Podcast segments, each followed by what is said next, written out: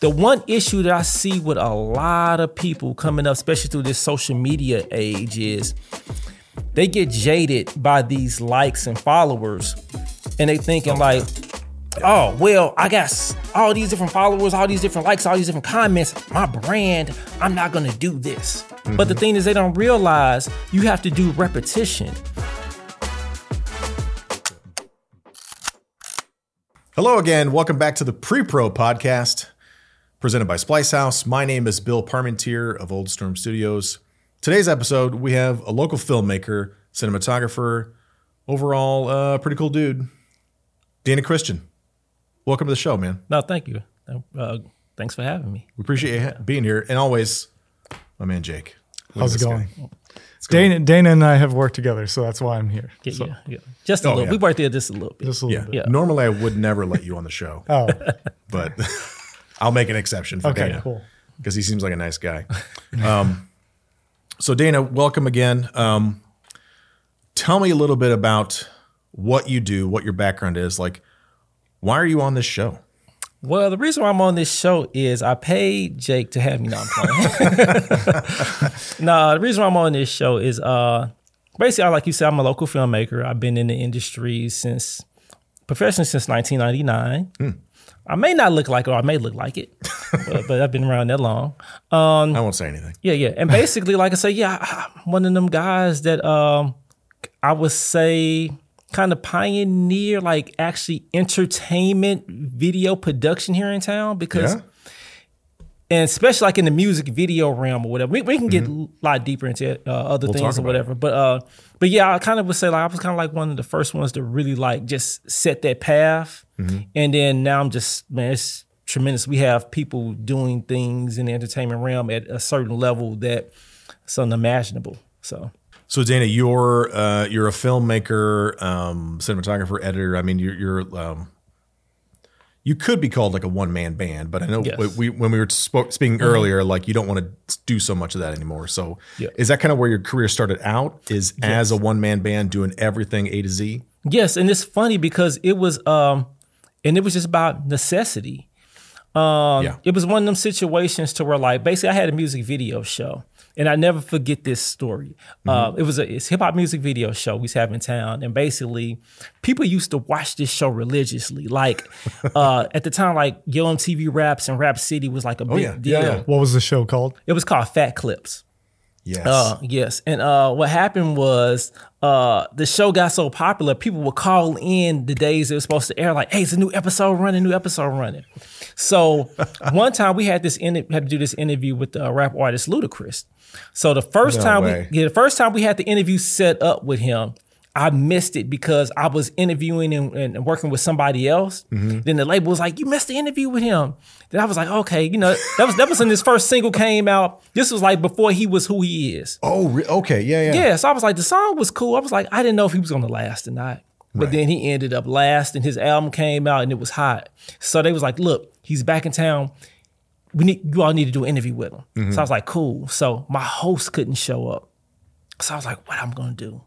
Luckily, I knew enough about like a lot of the artists because I'm a, like a true hip hop fan, and I was able to follow track with a lot of different things. So I was like, you know what? I'm gonna go get the camera and I'm gonna interview him myself. And he was like, well, how would you do that? So what I did was I had the camera on my shoulder. I like gave him the microphone, and through the shotgun mic, you could hear me asking the questions. Mm-hmm. So it's funny because it's like the blueprint to like Vlad TV now, and like a lot of these people that's doing like um like interviews or whatever these point of view interviews and stuff. But like so I was just doing it just based off of pure necessity, you know. Uh, right, yeah. yeah. just to make it happen. So right. that's how I kind of sprung into that, and then just translated doing the whole uh, do-it-yourself filmmaking mentality was just based off of that too. Like, okay, I didn't have budgets to to hire crew, hire staff, so I knew how to shoot, I knew how to edit, I knew basic lighting, I knew basic audio.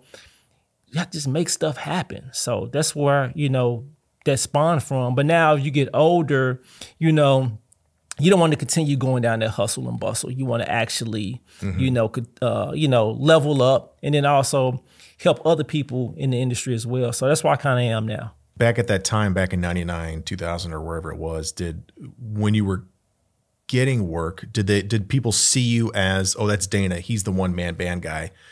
You pay him a flat fee, he'll do it all. Mm-hmm. Was there a lot of that back then?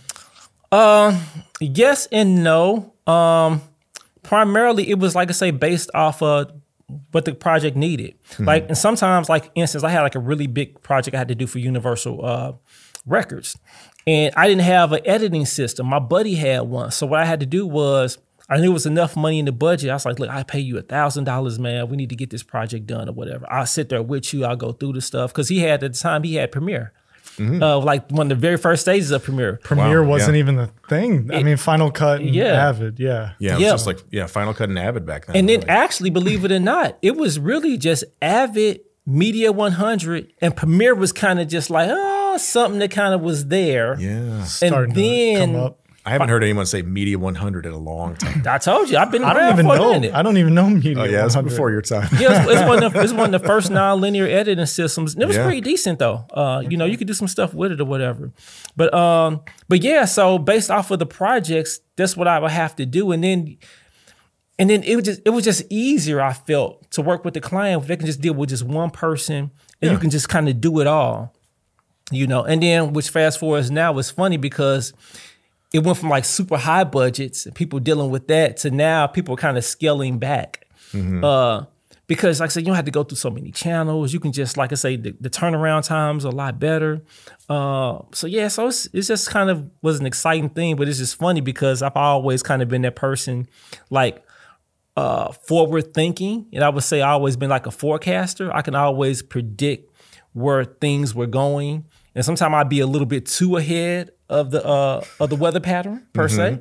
But um but then it always seems to like tumble back around to where it needs to be. So when when I was coming up, um uh you know, I, I would take like any job under the sun, mm-hmm. like in, in film and TV, video, whatever. And like I looked at every every one as being like I could make a couple of bucks, sure. But the point is to like learn something new every time. Yes. And to like and, and network and meet people and like get the next job and the next mm-hmm. job and the next job and take the skills that I learned and apply it to things in the future and yeah. hopefully, like you said, mm-hmm. level up, work my way up from being just a PA or something to like department head or whatever yep. it might be. You know, it would you did you have the same kind of experience like that? Only you know in a different way. I'm glad you brought that point up because I'm gonna touch on a couple of different things in that arena. Yes, I did that because I aspired to want to be a music video director. I aspired to want to do like high end commercials and, and eventually like feature films. And the only way to really do that was you had to go outside of the market to do it, New York or LA. Mm-hmm. At the time, I was working a lot, you know, just as an independent like filmmaker, videographer, that I I had to use common sense and say, Dana, like, okay, I know this is where you want to be. But to get there in those different areas, you have to start at the bottom. I'm like, why would I start at the bottom at some place and never really possibly reach there when I'm already working doing these things just at a, at a localized level or at a small scale level? Mm-hmm. And I'm getting paid for it and getting recognized for it. So I'm like, hmm, nah, let me just continue doing this and I wait for the calls and just kind of just do things to kind of like say network, position myself yeah. to where I can be seen. And the one issue that I see with a lot of people coming up, especially through this social media age, is they get jaded by these likes and followers and they thinking oh, like, yeah. oh, well, I got all these different followers, all these different likes, all these different comments. My brand, I'm not gonna do this. And I'm mm-hmm. like, okay, let me just ask you this. You got 5,000 followers, right? Ask your 5,000 followers, they can give you a dollar right now and see how many people will support you. Right. And then that bring you down to, down to reality. Mm-hmm. But the mm-hmm. thing is, they don't realize you have to do repetition. It's like, you know, Jake, we play sports.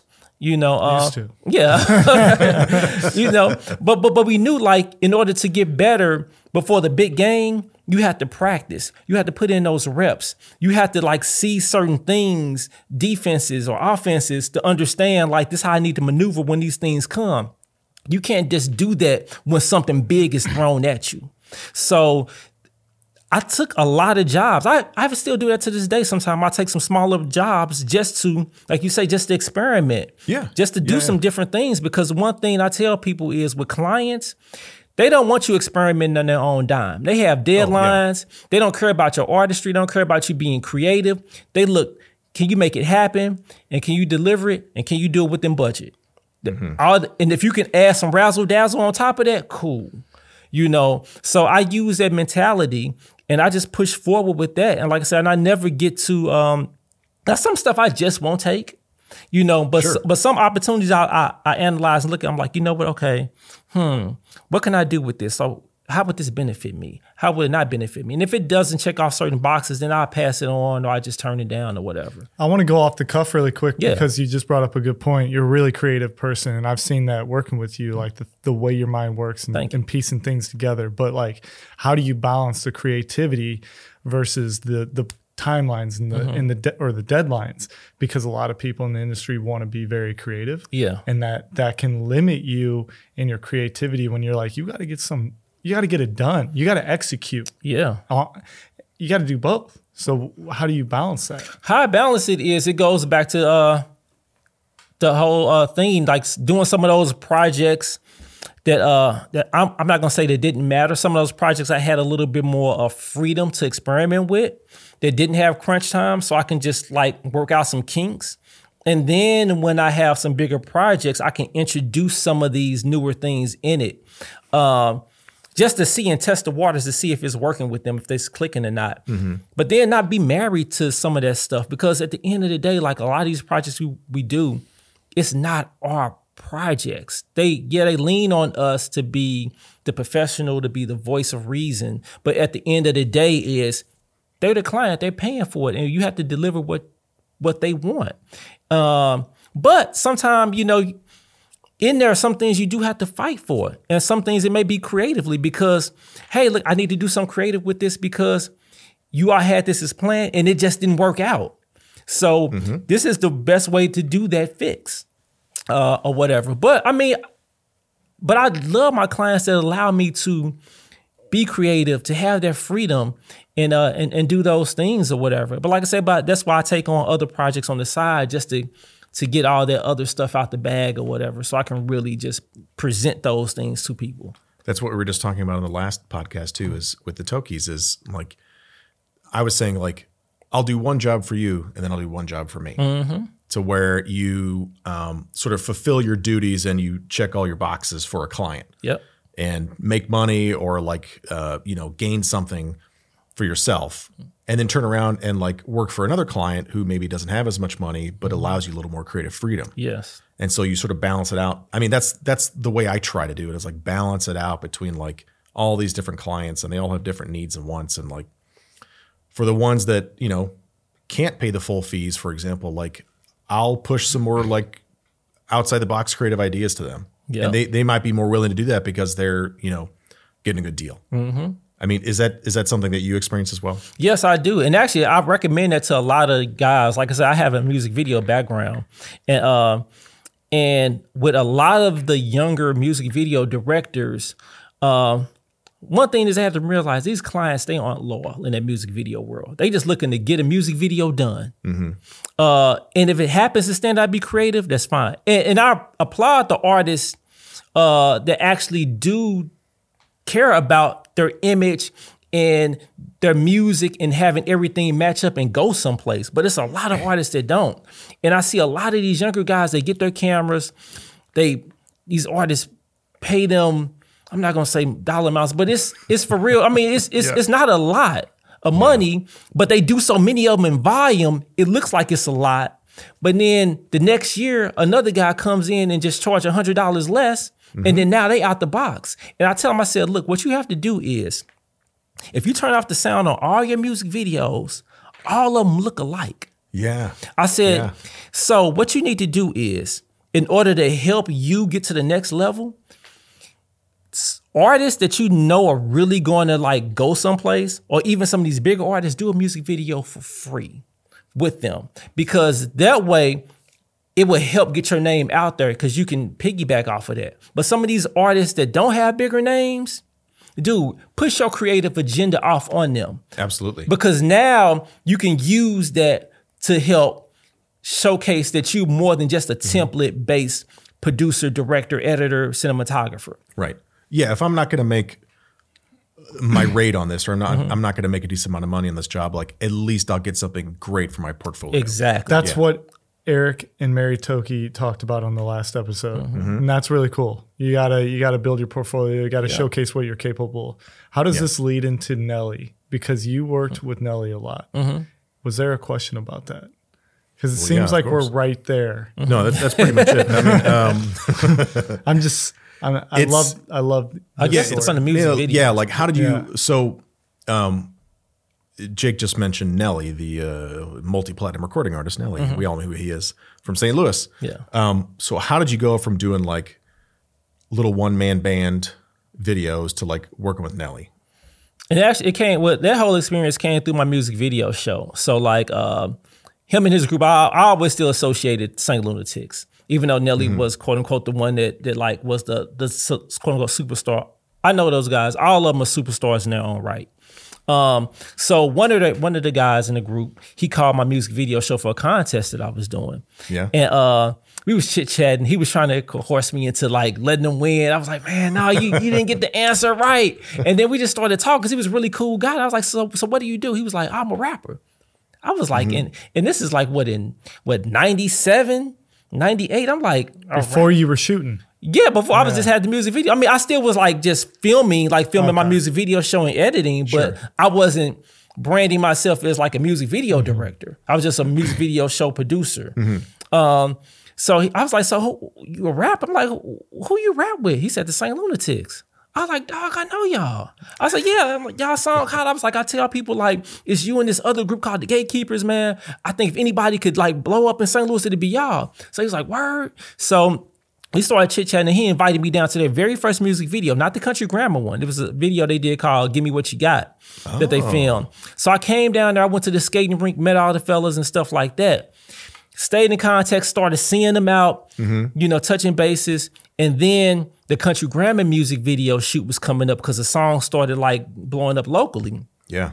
I never forget. It was um it was like doing a weekday. They was doing the shoot and doing the afternoon. Mm-hmm. And at this time I had to check out like the video camera, like at the TV station. So I had to go in, sign it out and stuff like yeah. that. I was I was like, man, you know what? I, I was like, I was like, you know what? I, I, I don't I almost didn't go to the video shoot.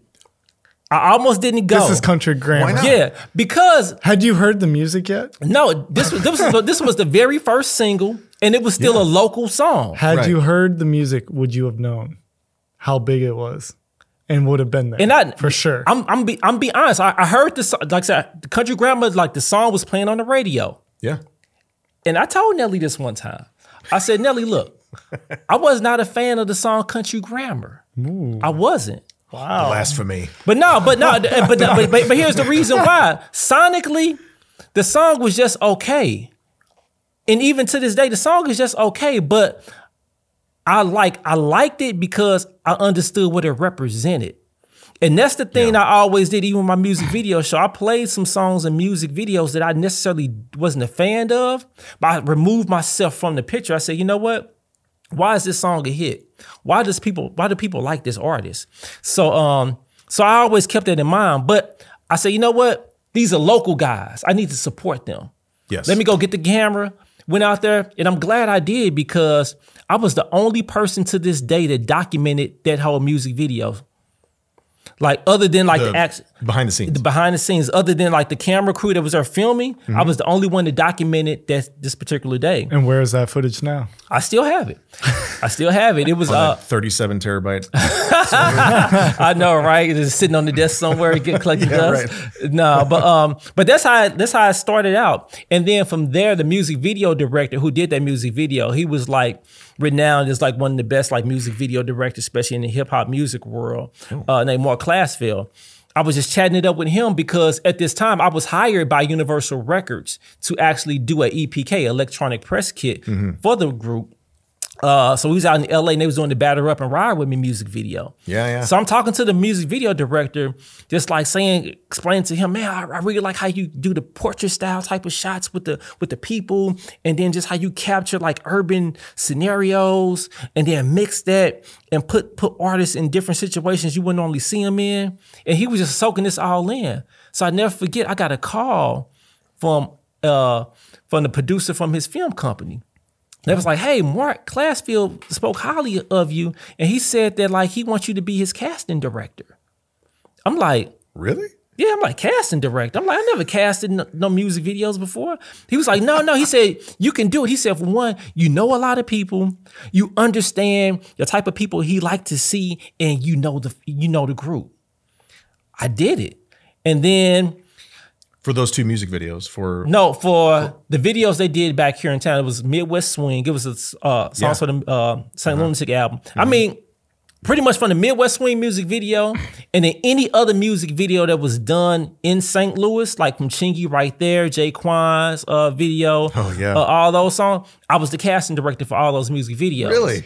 Yeah, oh, but that's awesome. But then, but then, uh, yeah, oh, I watched those videos so many yeah, times. So Dude, it's it, it was it was an experience, and then that's how I kind of you know, met all these all these artists yeah. and started working with them because I was the casting director, but then they would let me like film behind the scenes. So I had like tons of footage of behind the scenes of all these music videos and then start traveling with the artists, getting more in-depth, more personal videos. Some people seen and some people haven't seen. But what yeah, what were you doing with all this video content, the behind the scenes? Was it going anywhere? yeah. It, okay. was, what I was doing is like so what happened was like with the with the Nelly project and this is big on like I say like networking and kind of putting yourself out there. And and I tell people like before social media you had to go hand to hand. You had to be face to face with people. Mm-hmm. so the group the St. Lunatics was doing a photo shoot right?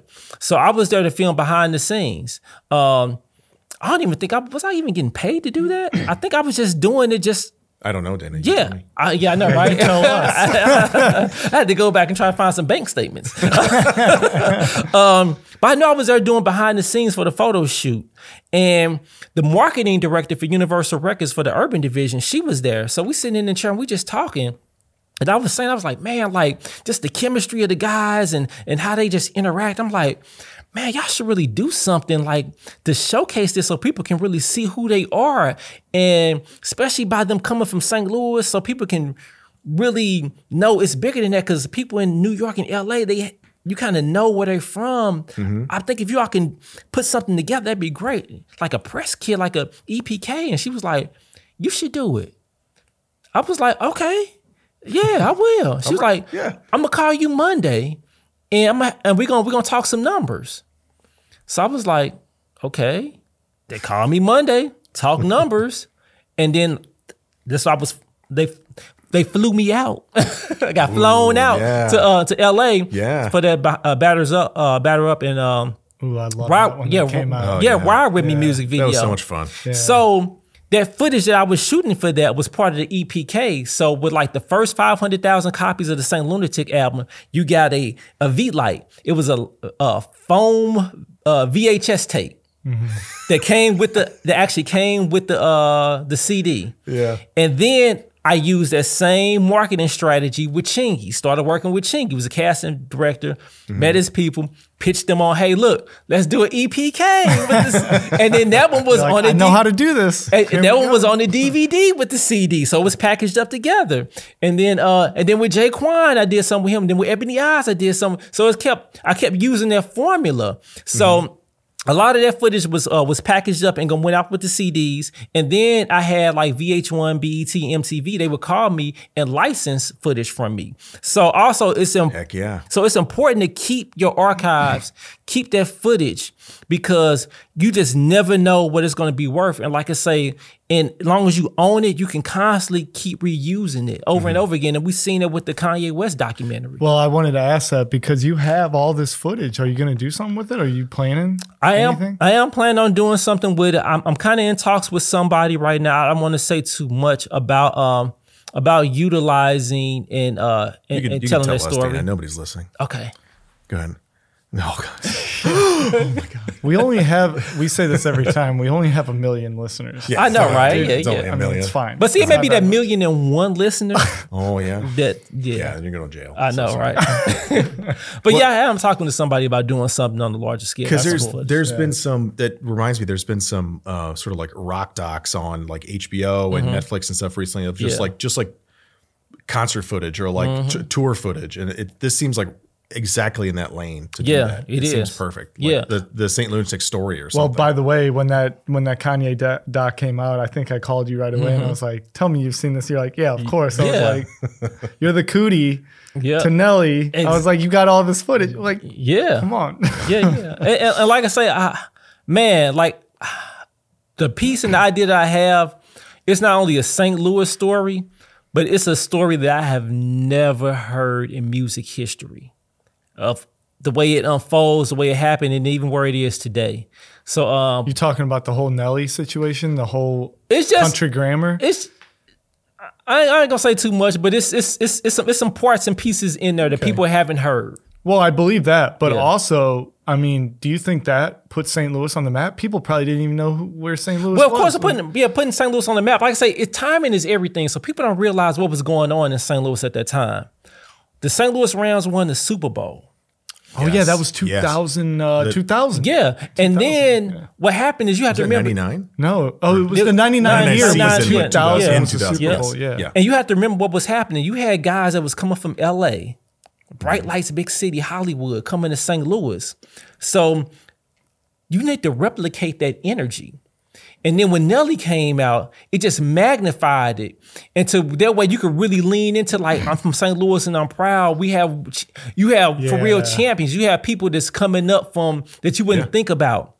So the timing on that was crazy. But as far as the music scene, totally that put St. Louis on the map. And we had other music artists out there. Yeah. But that one right there, he was the biggest the thing out there, and yeah. that music style. It had that like the country grammar. It yes. wasn't just your typical East Coast West Coast rap. It was different. Yeah, that and yeah. that to me why country grammar stuck out. Mm-hmm. I liked "Ride with Me" when I, that was my song when mm-hmm. when that album came out. But yeah. country grammar had a we hadn't heard anything like that. Yeah, it, it was just so different sonically and everything. And it's funny because I'm buddies with uh, his main producer, J.E. And I asked him one day, I was like, Jay, I'm like, so when you was doing this album, like, what what was going on? Like, what made you what made you do that? And he was just like, man, because like Jay E's a really talented guy. He's really into music and he's a student of their craft. And he just told me, he was like, man, like, just with that twang of Nelly's, it just reminded me of like the bluesy country type of sound. He said, and I, I need still hear that twang. Mm-hmm. Yeah. Yeah. And he said like it was hard to really construct and put Nelly on your typical boom bap type of hip hop beats. Mm-hmm. And we're not a boom bap city. He said, so what what are we known for musically? The blues and and jazz and and that. And he and, and, and Nelly even says this too. He actually uses his voice as an instrument. So when he, he does those riffs and those those twangs and those those melodies, it um it really just enhanced. It was just a cool cool blending of the sounds or whatever. So uh, man, that was it was just genius for them just to, to put that together. Yeah. But that also really opened up the door. But then the yeah. sound evolved, yeah. and you had the Chingies and uh, you know what I'm saying? The Murphy Lee came up out the camp, and then like you say, J-Kwon. I mean, just I mean, you you, you name them. Even now, we have artists that's just really doing this. They're like Smino. I don't know if you all are familiar with Smino. He's a um no. yeah, I don't know. Look him up. Smino, he's he's super dope. He actually he has a single called 90 Proof that he just did with J. Cole. Uh, oh, really? Yeah, I mean awesome. Super dope. He's from that same lineage where he uses his voice as an instrument, mm-hmm. and then his wordplay is like bananas. You know? Dan, it seems like you you had a lot of connections, especially like in, out in LA and like with the music video scene, mm-hmm. the music industry. Like, why did you stay in St. Louis? It, se- it seems like you could have gone somewhere yeah. and like, you know, been somebody, so to speak. Mm-hmm. You know what I mean? But like, why why stay here? You know, I, I, got I get that question a lot, even today, even back then. I get that question because people, I guess they they saw something in me that was bigger. Um, my thing is the reason why I stayed is it kind of goes back to like my childhood and how I was brought up. Like I grew up in the inner city of North St. Louis. And at the time, I guess my parents would be considered middle class. Mm-hmm. Um, you know, so and that also families were moving out to North County. My parents knew the history of the city of St. Louis and in, the inner city in particularly. They was like, you know what? People around here need to see professionals in these in these areas so they can at least get some inspiration, inspired to be something or whatnot. So I guess some of that yeah. was kind of embedded in me. And then I know like, okay, there I didn't know any music video directors here in St. Louis. I didn't know any like high end commercial branding directors here in St. Louis. I mean, like people who did commercials, but sure. I'm talking about on the level where we see them now. Yeah. Like it wasn't that in St. Louis. It was strictly news and sports. That's all I knew. So when I say I like I was kind of like the first of its kind, like doing actually mm-hmm. entertainment based video production, I was like, you know what? People need to see this. And then plus I was a full time, like literally the day I graduated from college, I was working for myself. Yeah. So I'm like, why would I pick up, go someplace, work for somebody else doing something lesser than me and have to start over when I'm in a greater position? Maybe I'm I may not be making the type of money. Mm-hmm. I may mm-hmm. not be doing the larger scale videos, but I'm getting those reps in. I'm building I'm building a brand for myself. People are knowing me. I, it's steadily growing. So I'm like, only way I do that is unless like the like the Universal project come along, somebody's gonna hire me to, to bring me out there and do that. And um and yeah, and then now, like I say, that caught up because now, like especially during the pandemic, people were doing things virtually, uh, virtually, and you connecting like uh via the via the internet, via you know what I'm saying, like uh like like Jake, you know, like we work with clients out of town and we just upload the footage to them and then they give reviews right there on the spot, so you don't have to leave your home to do that. Mm-hmm. So that was one of the main reasons. And the second main reason I came to realization too, I was talking to a buddy this weekend and they mentioned something about the sense of freedom, having freedom. And then I was like, you know what? By by staying here and doing this on my own terms, it's a sense of freedom. It's like I'm not having to chase after the industry. I let the industry chase after me. Right. And when you get a, a real taste of that, dude, it's hard to go back. It's hard to go back. I mean, I mm-hmm. pondered about like, should I, should I go take this job out here? Should I go do this? And I'm like, it just don't make it just don't feel right in here. So that's why I stay grounded here in St. Louis, and like I say, and and hopefully inspire other people. And and you know what I'm doing now is mentoring the youth and uh yeah. have some other mentors and friends. Well, I don't even say mentors, people that I help, you know, inspire and get into the film industry. And a lot of a lot like photographers that you all know that um that made the jump from photography to video. Believe it or not, I I'm not saying I'm responsible for that, but they reached out to me and it's like, hey, look, I, am thinking about getting in the video, and I'm thinking about can you can you show me this? I'm like, yeah, of course, yeah, go ahead. And they, I mean, they doing great. I, I like to think that you're responsible for their for their success personally. But I, I, say, you know what? I, I, like to say, I like that. you don't even know these. no, he may he may know he some might, people. Yeah, yeah, yeah. I, I, don't know who, the, who these people are. Yeah, sure. Yeah, but um, I don't know. But yeah, I, I can't take credit for their success because they put in their work. What I did was just kind of like just share it, like, hey, look, this is the introductory to it. Like, here's the door walk through it, man. Explore, take your tour. You know, take pictures, do what you need to, mm-hmm. and just just treat it right. That's important. Nobody gets anywhere without the help of others. Yeah, oh, no it's just yeah. you have to you have to utilize your resources. Yes. So that's cool. Like being yep. in St. Louis, helping St. Louis grow. Um, mm-hmm. I mean, yeah, that that all makes sense yeah. to me. Yeah, and plus, I, I love collaborating. I love I love collaborating with people. Granted, I like doing my own things, but I know something about when you really can have that connection with with uh with certain people, certain other creators, and uh it just man, it's it's just a wonderful thing. Yeah, I I like being. I lived in LA for a couple years, mm-hmm. and I tried my tried it out uh, in the industry, and it it's it's like suffocating.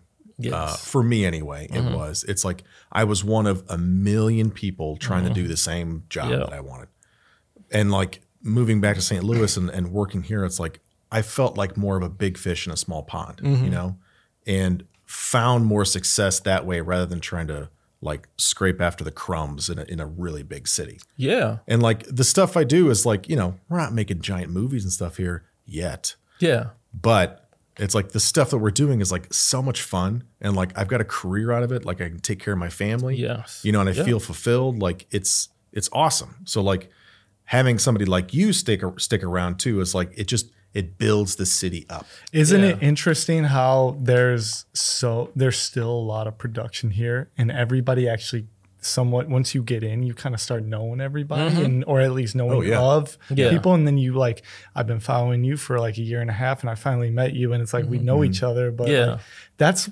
St. Louis you probably wouldn't get that out in LA in New yeah. York. Oh you're, no. You're just all it's just yeah, I mean, but you but you know what the funny thing is, I tell people this. Actually, the, the industry is a lot smaller than what you think. It's a lot, like I say, it's a lot of people out there that's trying to get in. A lot of people aspiring, but the ones that's actually doing it, it's a small amount, and it's a and it's a it's a click, and it's funny because, like one of my uh one of the, uh, my buddies that I help get into the industry, he's like a super big executive producer for like a lot of reality TV shows. Wow. So like when we have phone calls or he run across somebody, he was like, dude, I know you knew such and such. Cause he's like mm-hmm. in like New York, Atlanta, all these different places, and he's meeting people that know me. And he's like, man, like I didn't know. I was like, yeah. I was like, dude, I'm telling you, when you get in, it's a, it's smaller than what you think. It looks big on the outside, but like, like once you in, you're in. Especially mm-hmm. on the uh, executive level, and things like that. And the only way you really out, you have to do something really horrible to get to get ousted. and we've seen a few of those people. Yeah, yeah, you know, but uh, but then sometimes you leave on your own terms or whatever. But um, but man, but it's you have to like one thing I tell people, you have to make sure you you have solid relationships with people and you treat people right because that stuff comes back around, believe it or not. I mean, oh, yeah, you, you can be scandalous and then get there quick, but you you gonna you gonna fall even quicker. I think Jake and I have talked about this before. It's like treating people well mm-hmm. and with kindness and empathy and patience in this industry in particular, like will get you farther than than being like you know the most kick-ass cinematographer ever yeah you know? well and, and talking about st louis being small and how like everybody knows each other. The agencies know all the different companies and know yeah. the different companies yep. know, and, yeah. and, sometimes they're like collaborating in in weird ways that they. It's having that respect for the most part. I see a lot of respect, and mm-hmm. it's like. You know, I want the best for some of the other production yeah. companies and, and creatives, and um, and that's I, that's cool. Like we can all we can all do our thing, and and not do it in the same exact way, or sometimes collaborate. So yeah. yeah.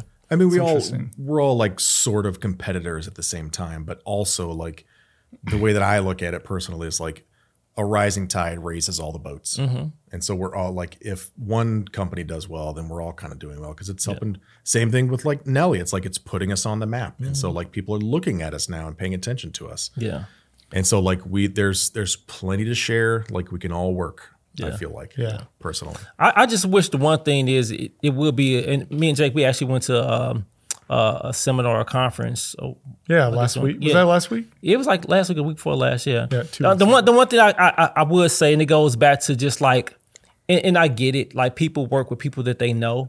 Yeah. But the one thing is, I I wish, and in all the creative avenues and all the arts here in St. Louis, we need to be a little bit more diverse because I've been to some of these mm-hmm. agencies and dude, it's just like, okay, what is this? Like, why is everybody just all the same? Like, uh-huh. and, and, and I feel like in order to start putting out things to different audiences and different people, you just need those different perspectives. And I'm just not talking about like race. I'm talking about just like different ways of uh, of people thinking, different re- religious beliefs, just all these different uh, things that you can bring to the table that can really make some incredible pieces of work. Right. You know, and you just don't get that from just one type of person. Right. It's like you're um the way I think about it is like um there are so many different people out there and just looking at it from like a business perspective there are so many different types of consumers out there who mm-hmm. consume media or products or whatever it is and like you're not going to reach as many people if you're if all the people making creative decisions are all just white dudes. Yeah. You know, it just doesn't it's just not going to work that yeah. way. You have to bring other people into the conversation and let them all make choices together to be able to reach all the different audiences that are out there. Mm-hmm. And like and you can't do that unless you bring in people who are not like you. Yeah. Right. Yeah. So I I just I I think that's that is a big issue in this industry. It absolutely is. So like I mean, I love a lot of the people that we work with, but like honestly, most of the people that I work with are just white people, and it's like it's common. I mean, in it's in, just the way the industry is, and I, I don't know if and, it's and just my experience or no. I mean, that's that's a hundred percent. And in in Dana, I mean, there's in general, if you looked, if you pu- pulled all the creatives into one bucket, mm-hmm. Like the majority would probably be white males, mm-hmm. right? Yeah. So like, yeah. how do we also? I I feel like the the question goes a little deeper and you were talking about the mentorships and yeah. like how mm-hmm. do we get into like and we're all busy we're like working so yeah. it's like how do we get into the schools and like show people like hey totally. there's there's opportunity here and you know you might have creativity and and like what more what do you think what more could be done to like but definitely has to start start early because i know mm-hmm. a lot of my uh my the colleagues that i know uh growing up they had the uh, the liberties to experiment early on with their artistry. And you have to remember, like certain people from certain demographics, they don't have those luxuries because they trying to survive. Oh yeah, yeah. Uh, and they, like I say, they just don't know certain people who hold certain titles and occupations. They don't have access to that. So these type of people need to be more visible. That's why we do a youth uh, a youth summer youth film camp uh, we've been doing it three years now. And it was important that I got a part of that because I was like, look, I had a mentor. I started in college, but imagine if I started in high school. Imagine if I started if I was in middle school. Where mm-hmm. would I be? I'm like, I have an opportunity to give these kids that. And a lot of them, like we was in Birmingham because it's, it's this film camp originated in Birmingham. It's been going on 15 years plus now. We just there for the award show they did. Mm-hmm. Dude, like the level of the acting and like the people that's like the kids that's actually like filming, directing, doing sound and all that, dude, they light years ahead. Oh, absolutely. I mean, so yeah. I was like, that's what we need more of. Mm-hmm. And then also too, um, be you have to be open minded because the one thing is when you bring people in, they may not know it all, and I get it. Us as business people, we um we trying to make things done, get things done, get on time. Sometimes we don't always have time to show people that. But sometimes you just have a person just like, okay, look, I see some talent in you. Don't say and don't do a whole lot. Just watch. Mm-hmm. That goes a long way as well. And then you just be surprised of, of who, who can do what. But then also too, you have to pick the right people, the right personnel too. Because you just don't want to get people to check off certain boxes. You know. Oh yeah. Yeah, I know. Yeah, because because people bring certain different things to the table. Some people mm-hmm. and people have certain different interests or whatever. So it's a combination of a lot of different things. But I think the exposure and just being open and willing to give people opportunities that's going that goes along. I got a question for your mentorship because mm-hmm. I st- we both played basketball, but I stopped playing basketball a long time ago. Me too. exactly. I tried to coach and I was like, oh, I know what my coaches didn't give me mm-hmm. that I can give to these kids. Yeah.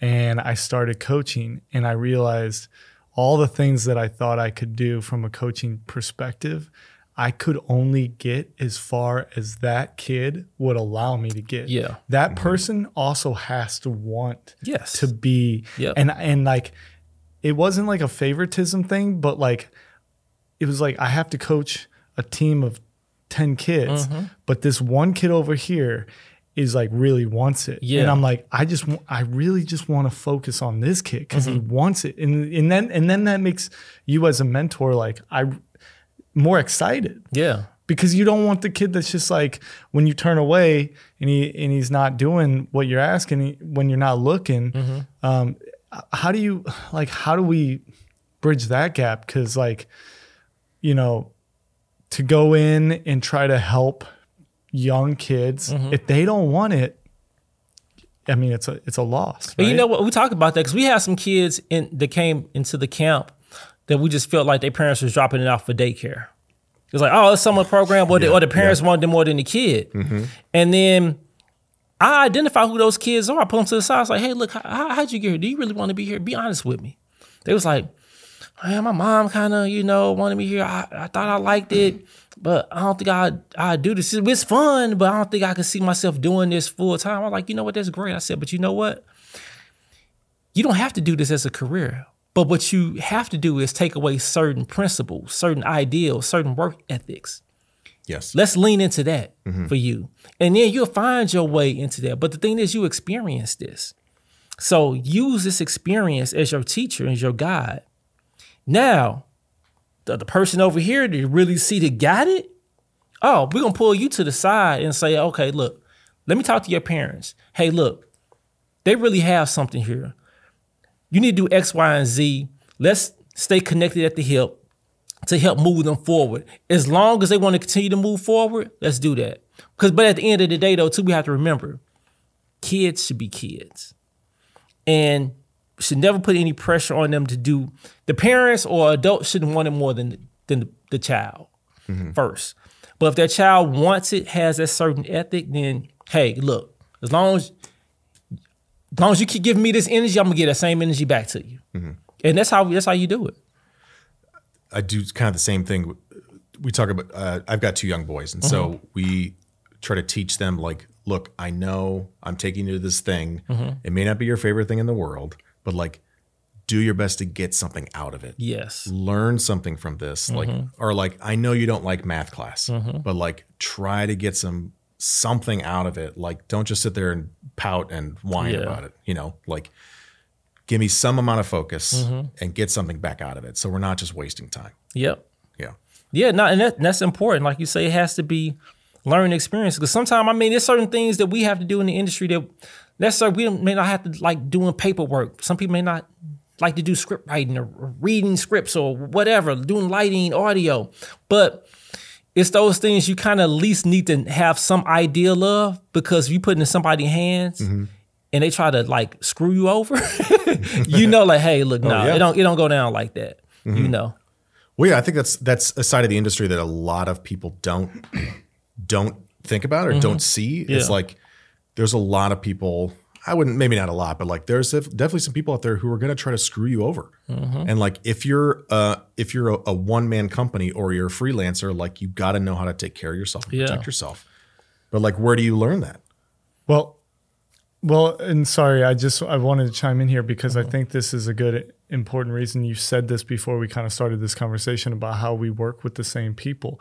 You get getting in and proving yourself, and then that's what's hard is like the the the people I would hire, the people I, like I know this person is going to get it done, mm-hmm. and I'm not thinking like who they are or what they look like. I just know they're going to get it done. Yeah. And so like yeah, I totally understand that. And like when when I'm producing something and I'm hiring a crew, like my the depth of my bench only goes so far. Mm-hmm. So if, if my like A, B, and C person to shoot is not available, I'm kind of like, uh, who do I call? Like, yeah. and, and, I have to really rack my brain thinking about like who else is out there that can like do this kind of job. And I'm like half the time I'm like I don't know. Like, so I'm texting somebody to see like, hey, who do you recommend for this yeah. thing? But Cami Cami talked about that and th- in that in that conference that we had the di- breaking barriers, mm-hmm. it was mm-hmm. like reach out to your peers. Yeah. And then maybe ask them. Like maybe I can call Dana, maybe I can yeah. call other people that I am not even thinking like this person might know somebody. Yeah. And I'm not, sometimes you're just like moving so fast, you're not even thinking about that. And yeah. it, it's, it's interesting because it's, um, I've done some work with BET uh, for one there's their, uh, a web series that they have done. And their crew is, they they like to keep pretty much a self-contained uh, African American based crew. So when they go to different cities, they literally that's what they look for first. They like because they understand mm-hmm. the opportunities sometimes can be far and few, especially to work with a brand like BET. So uh, so yeah, so they get those calls, and if I can't do it, then they ask, hey, so you know somebody else who may have opportunities. So you know some PAs or somebody like like their DPs. Man, he's amazing. It's got Kevin Spence. Oh my God. I mean, like I put him up against any of the DPs that I that I know. It's like amazing work. He had an inspiring uh, PA that was inspiring to be in the uh, uh, a DP, he's sitting there showing them the camera, talking them through it or whatever. And like I said, we we have to actually do it for real shoot. Right, right. So it's sometimes just man, just just taking people under their wing and just having that, that empathy, mm-hmm. you know, uh, in order just to make it happen. Yeah, right. I wish we just had like one day a week where we could just all get together and like teach each other stuff. Yeah. You know, I don't I don't have time for that though. Is there like one or two things that like if you could just do those couple things, like you, I, you, I'd be, I'd be set. Or, or do you like sort of running around and doing a lot of like sort of rotating between a lot of different stuff? Man, I like it. I like rotating between a lot of different stuff because yeah. I'm a true creative.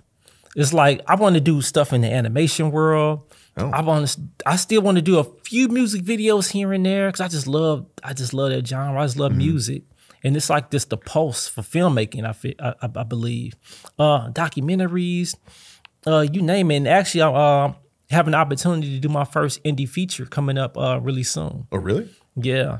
Oh, right on. Yeah. So uh, with with a tremendous and amazing author named Brenda Hampton. She's uh, really was known in the urban literature world, and she's made a move over to screenwriting. And you all may not know, but out of Detroit, they have a huge independent movie scene going on up there right now. Really? Yes, it's crazy. Awesome. Yeah, so she was working with a lot of those uh, directors and producers up there, but she was like, I need to bring this energy back home to St. Louis. So it's stuff like that to where like you have to be intentional about what you do and moves because you know how it's going to benefit the whole entire ecosystem of your city. Mm-hmm. See, I've I was talking about this with other people too. Like I feel like I run into um, people who want to kind of pigeonhole you as like, mm-hmm. oh, Dana, he's he's the music video guy. Yeah, yeah. You know, and yeah, you're like, well, no, I do all these other things too. Yeah. I'm you know I'm good at all these other things mm-hmm. as well. Like, have you run into that? Yeah, and I think that's just the industry thing. How you come in, yeah. people try to kind of keep you at that, but then that's why you have to like take that time to do spec work, do some of those jobs that may not pay, that to show like, hey, look, I, I, could do multitude of different things. Just don't put me into one box and one genre. Mm-hmm. And that's how you. And I'm like certain actors, they do that. They take on a major feature film, and then want to get typecast, so they do an indie just to show their range. Yep, that's that's like me as a as a commercial actor. Like mm-hmm. I'm typecast as like a dad and like mm-hmm. a guy who grills. Okay. Like that's, that's like my Wait a minute, like you said grills like like Nelly grills? Oh no, no, like, like the, literally like, the, like, grilling meat. Oh no, I'm messing with you. Yeah. yes, you look at me now. I'm definitely a guy who wears grills. I can see I can see you rocking some grills. Okay. Okay. I'll tell my wife. Okay. Let her know. Next episode. Christmas is coming up. So I know, right? A little yeah. bling bling. we'll have him with the with the with the blues chain. I know, oh, right? Yes, you see that? oh god you were talking about independent film coming yeah. up. Like, what else you got? You want to talk some more about that, or what? What else is on the horizon? That uh, man continued uh, continue working, probably doing more like possibly like advertisement type of branding pieces. Mm-hmm. I still like doing the docu docu style type of pieces and things like that. And uh, man, uh, coming back here, yeah, talking to you guys. Heck yeah! I think that's what I want to do. I, you know what? I'm gonna stop filmmaking. I think I want to be a podcaster. you all, you all, you, you are. What's your job, Bill? I'll tell you what, you can have it. well, cool, Dana. Uh, thank you very much for being on the podcast. This has been a real treat. I wish you continued success, man. Like I, I, know you've you've had a long career already, but like keep it up. Um, no doubt. I'm proud of you. St. Louis is proud of you. Yep, and I'm, proud. I'm proud of everybody yeah. in St. Louis. I'm proud of you guys. We're all all coming up together. We can do it. Hey, yep. We could do it. Yeah, we could we could do it. We could do it. Do it. All right. Um, well, everybody, thank you for listening. Thank you for watching. If you're watching, uh, my name is Bill Parmentier. I'm with Old Storm Studios. This is the Pre Pro Podcast presented by Splice House. Thanks again, and we will see you next time. Thanks, Dana. No, thank you. So, should we do some of that little chitter chatter to where you yeah. like do the blur out and then